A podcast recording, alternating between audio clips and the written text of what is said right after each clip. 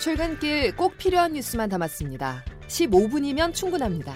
CBS 김덕기의 아침 뉴스가 전해드리는 뉴스 속속.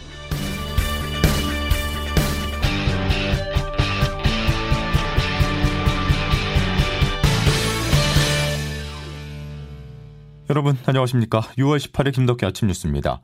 만 하루가 지나도록 경기 이천의 쿠팡 물류센터에서 난 불이 꺼지지 않고 있습니다. 무엇보다도 고립된 소방관 한 명이 걱정인데요. 건물 특성상 붕괴 위험도 있어서 수색 작업이 중단됐습니다. 날이 밝은 지금은 어떤 상황일지 보도국 연결해 보겠습니다. 장규석 기자. 네, 그 화재가 어제 새벽 5시 20분쯤에 신고가 들어왔으니까 이제 하루하고도 2시간 남짓 더 지난 상황입니다. 어, 그런데도 불길이 안 잡히고 있습니다. 아직도 검은 연기가 치솟고 있는데요. 어, 택배 물품이 많아서 불길이 계속 안쪽으로 타들어가는 모습입니다. 오히려 지하 2층에서 시작된 불이 이제는 지하 2층, 지상 4층짜리 물류센터 건물 전체로 번져서 지금은 건물 뼈대가 드러날 정도입니다. 그 화재가 더 진행되면 건물이 붕괴할 가능성도 있다고 보고 어, 소방당국은 방수포를 사용해서 원거리로 진화 작업을 하는데 집중하고 있습니다. 이 건물에 있던 사람들은 미리 다 대피를 하는 상황인데 어, 안타까운 것은 진화 작업이 원거리로 이루어지면서 이 고립된 소방관 한 명에 대한 구조 작업이 일시 중단된 상태라는 겁니다. 그 경기 광주 소방서 소속 119 구조대 구조대장인 김모 소방경은 인명 검색과 구조를 위해서 불이 시작된 지하 2층으로 들어갔다가 어제 낮 1시 어제 낮 11시 50분쯤 불길이 커지면서 미처 빠져나오지 못하고 고립된 상태입니다. 어, 대원 3명은 다행히 현장에서 대피했는데 구조대장은 19시간째 빠져나오지 못하고 있습니다. 건물 진입이 가능해지는 대로 수색 작업을 재개할 방침이지만 언제 불길이 잡힐지 몰라서 발만 동동 구르는 상황입니다. 소방당국은 화재 대응 2단계 경보를 유지하면서 장비 60여 대와 인력 150여 명을 동원해서 화재 진압 작업을 계속 이어가고 있습니다. 이상 보도국에서 전해드렸습니다. 또 다른 대형 참사였죠. 17명의 사상자가 발생한 광주 철거 건물 붕괴 사고와 관련해서 철거를 맡은 한솔기업의 현장 소장 28살 강모 씨와 굴착기 기사 47살 조모 씨가 구속됐습니다. 이들은 법규를 무시하고 철거 공사를 강행하다 사고를 유발한 혐의를 받고 있는데 광주지방법원은 이들이 도망할 염려가 있다면서 어제 구속영장을 발부했습니다. 경찰은 원청인 현대산업개발 현장 관계자와 철거 업체 관계자, 감리자 등 모두 14명을 입건해 조사하고 있습니다. 이어서 코로나19 백신 소식입니다. 백신 접종 시간표가 어제 나왔습니다.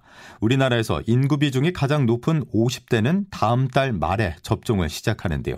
그리고 40대 이하는 연령 구분 없이 선착순 신청을 받아 8월부터 접종이 진행됩니다. 자세한 내용 정석호 기자가 취재했습니다.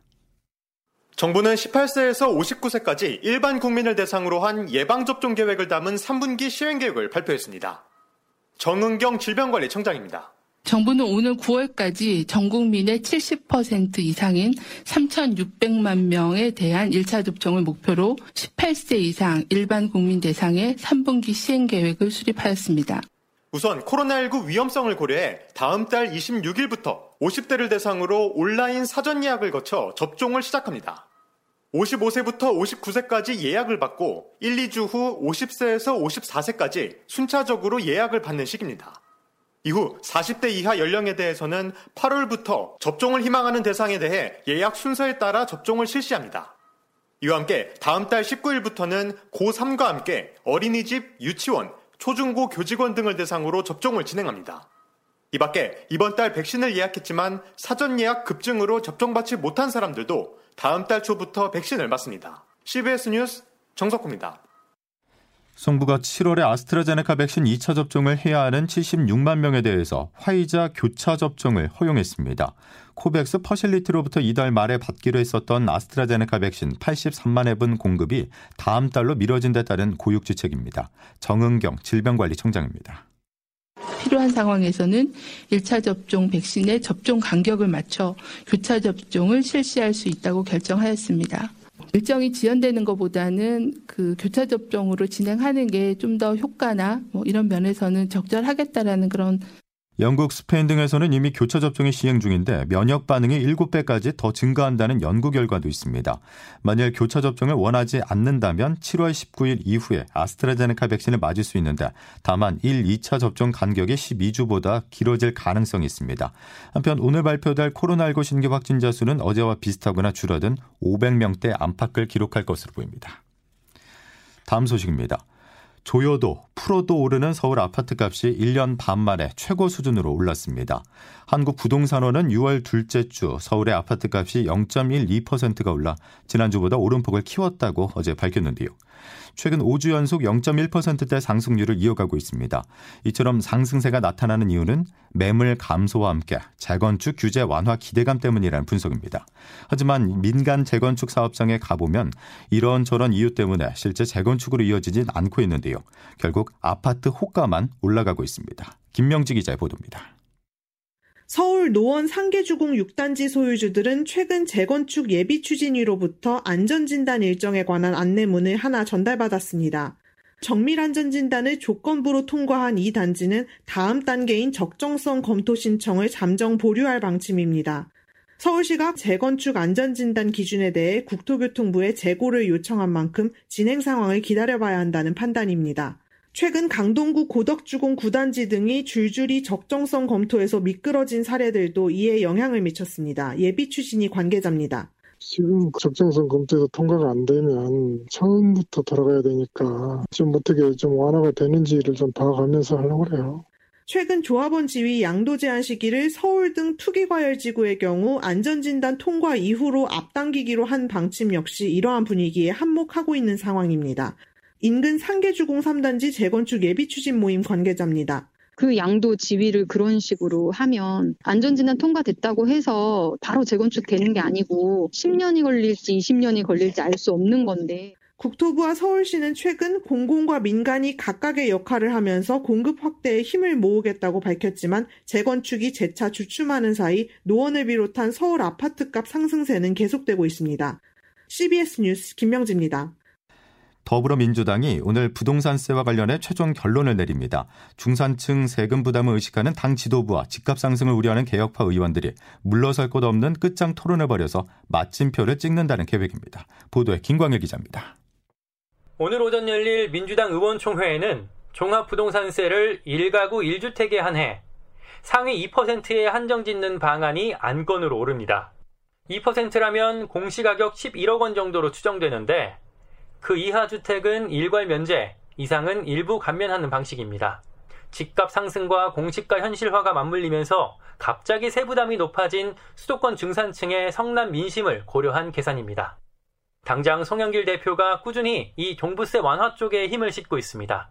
그러나 의원들 사이에서는 부정적 의견이 계속 높아지는 분위기입니다. 친문 개혁파를 포함한 민주당 의원 60여 명은 아예 종부세 완화 논의 자체를 우려한다는 뜻을 최근 입장문 형태로 지도부에 전달했습니다. 이들은 섣불리 세제를 건드렸다가 정책 일관성을 흐릴 경우 투기 조장, 집값 상승으로 이어질 수 있다고 염려합니다. 매물 내놓지 않고 끝까지 쭉 버티면 된다. 이런 신호를 시장에 발신할 가능성이 있다는 얘기입니다. 이견이 첨예한 터라 이번 의총에서 합의에 이르지 못하고 표결에 붙여질 수 있다는 관측도 제기됩니다. 그럴 경우 종부세는 현행 과세 기준을 유지하되 납부 유예 제도 등 보완책을 추가한 정부안이 시행될 것으로 보입니다. 막판 변수는 출항한 지 얼마 안 된 송영길 호 리더십에 발목을 잡을 수 있다는 지적. 하지만 그런 프레임이 외려 정책 판단의 본질을 흐린다는 반론도 나옵니다. CBS 뉴스 김광일입니다. 여당의 갈등은 하나 더 있습니다. 대선 후보 경선을 예정대로 할 것이냐 말 것이냐 하는 부분인데요. 송영길 대표가 연기 불가를 공개적으로 밝힌 가운데 친문 의원들을 중심으로 경선 연기론을 논의하기 위한 의원총회 소집을 요구하면서 집단 반발하는 분위기가 감지됩니다. 박희원 기자입니다. 이번 주 초 민주당 초선 의원 모임인 더민초에서 공개 분출된 대선 경선 연기 주장이 당내 전반으로 확산하고 있습니다. 민주당 당원은 대선 180일 전인 9월에 경선을 치르기로 돼 있지만 상당한 사유가 있을 땐 일정 조정이 가능합니다. 연기 찬성 측은 집단 면역이 형성된 11월에, 연기 반대 측은 당원대로 9월에 치르자는 입장입니다. 찬반 논란에 불이 붙은 가운데 경선 연기론에 대해 약장수라고 폄하한 이재명 경기지사의 발언이 나왔고 한때 약장수들이 가짜 약장수들이 기기묘묘한 묘기를 보이거나 아니면 평소에 잘 못 보던 정말 그 귀한 희귀한 동물들을 데려다가 사람들을 모아놓은 다음에 가짜 약을 팔던 시대가 있었습니다. 발언이 나온 직후 친문 의원들이 대거 포진한 이낙연 전 대표와 정세균 전 총리 캠프를 중심으로 경선을 연기해야 한다는 연판장이 도는 등 집단 반발이 이어지고 있습니다. 여기에 경선 연기를 논의하기 위한 의원총회 소집서에 재적 의원 3분의 1 이상이 서명하면서 갈등의 골이 깊어지는 모습입니다. 송영길 대표는 어제 언론에 경선 연기는 어렵다는 의중을 밝히면서 오늘 오전 최고위원 회의에서 결정하겠다고 했는데 논란이 커진 만큼 그 전에 의총을 열어 집단 토론을 하자는 겁니다. 오늘 부동산 종부세 관련 정책 의총이 예정된 가운데 경선 연기까지 논의될 경우 격돌이 불가피해 보입니다. CBS 뉴스 박희원입니다. 고위공직자 범죄수사처 김진욱 처장이 어제 첫 기자 간담회를 열었습니다. 이 자리에서 관심은 역시 야권의 유력 대선 주자인 윤석열 전 검찰총장에 대한 수사였습니다. 김 처장은 정면 돌파 의지를 분명히 하면서 선거에 영향이 없게 할 것이라고 강조했습니다. 홍영선 기자가 취재했습니다. 첫 기자간담회를 열고 공수처의 사건 선정에 대해 처음으로 입을 연 김진욱 공수처장. 정치적인 논란이 있을 수 있는 사건들을 모두 다 피하고 그 외의 사건들로만 수사하기도 어렵고 정치적인 논란이 있는 사건이라고 해서 무조건 피하기보다는 오로지 법과 원칙에 따른 윤석열 전 검찰총장 수사에 대해 정면 돌파 의지를 밝혔습니다. 김 처장은 아직 윤 전 총장에 대한 수사가 본격적으로 진행된 것은 아니라면서 윤 전 총장 수사 착수 배경에 대해선 특별한 의도가 없다고 강조했습니다. 특히 정치적 고려나 정치 일정을 보고 수사를 하는 게 아니라면서 대선에 영향을 주지 않도록 하겠다고 거듭 밝혔습니다. 하지만 대선까지 1년도 채 남지 않은 시점에서 유력 야권 후보를 수사 대상으로 올린 자체만으로 정치적 파장이 클 수밖에 없다는 지적도 나옵니다. 김 차장은 또 이성윤 고검장의 황제조사 논란에 대해 사과하기도 했습니다.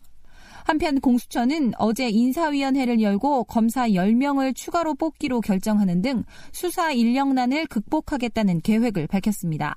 CBS 뉴스 홍영선입니다. 김정은 북한 노동당 총비서가 당 전원회의에서 대화와 대결 모두 준비돼 있어야 하고 특히 대결에는 더욱 빈틈이 없이 준비돼 있어야 한다면서 미국 바이든 행정부 출범 이후 첫 공식 대외 메시지를 내놨습니다. 김정은 총비서가 대화를 언급한 가운데 성김 미 국무부 대북 특별대표가 내일 우리나라를 방문해 한미일 북핵 수석대표 회의를 열 예정이어서 대북 문제의 돌파구가 마련될지 주목됩니다. 조 바이든 미국 대통령이 현지 시간 17일 시진핑 중국 국가주석과의 회담을 검토하고 있다고 백악관 측이 밝혔습니다. 김덕기 아침 뉴스 여러분 함께하고 계신데요. 오늘도 아침부터 비가 내리는 지역이 많습니다. 이제 날씨 한번 알아보죠. 이수경 기상 리포터 전해주시죠. 네, 현재 대부분 지역에 비가 내리고 있습니다. 북쪽을 지나는 기압골의 영향으로 오늘 오전까지는 5mm 내외의 비가 더 내리겠는데요. 이로 인해 오늘도 서쪽 지역을 중심으로 초여름 더위가 주춤할 것으로 보이고 평년보다 낮은 기온이 예상됩니다. 오늘 낮부터 날씨가 개겠지만 강원 영서는 오후까지, 제주도는 저녁까지 비가 오는 곳이 있겠는데요. 참고로 화재가 발생한 경기도 이천 지역은 현재 비가 내리고 있고 이 지역은 오전까지 비가 조금 더 내리겠습니다. 있습니다. 한편 오늘 오후에는 대기가 불안정해지면서 전라북도와 경상도 내륙에 소나기 내릴 가능성이 있다는 점 참고를 하셔야겠는데요. 현재 기온 어제와 비슷해서 서울은 19도 안팎입니다. 낮 기온은 서울 24도에 머물겠고 동두천, 광주 25도, 대전, 청주 26도, 대구 27도가 예상됩니다. 예, 이수경 리포터. 어제 그 기상청이 올해 장마 예보를 내놨는데 예년에 비해서 조금 늦어질 수 있다고요. 네, 그렇습니다. 올해는 유난히 비가 잦은 편인데요. 어제 오늘 내리는 비는 장마 전선의 영향은 아닙니다. 오히려 장마로 인한 비는 예년보다 늦어질 것으로 보이는데요. 현재 장마 전선은 일본 남쪽 해상에 머물고 있습니다. 올여름 장마는 예년보다 일주일 이상 늦어지면서 6월 말에서 7월 초순 사이에 시작할 가능성이 높겠는데요. 특히 장마 초반인 7월 상순에는 강수량이 예년과 비슷하거나 많을 것으로 보여서 시설물 관리 등 장마철에 대한 대비가 필요하겠습니다. 날씨였습니다. 비가 내린다고 기분까지 내려갈 필요는 없습니다. 기분은 전염된다고 하는데요. 오늘 금요일입니다. 주말 생각하시면서 기분 좋게 하루 시작해 보시죠. 자, 금요일 김덕기 아침 뉴스는 여기까지입니다. 다음 주에 다시 뵙겠습니다. 여러분 고맙습니다.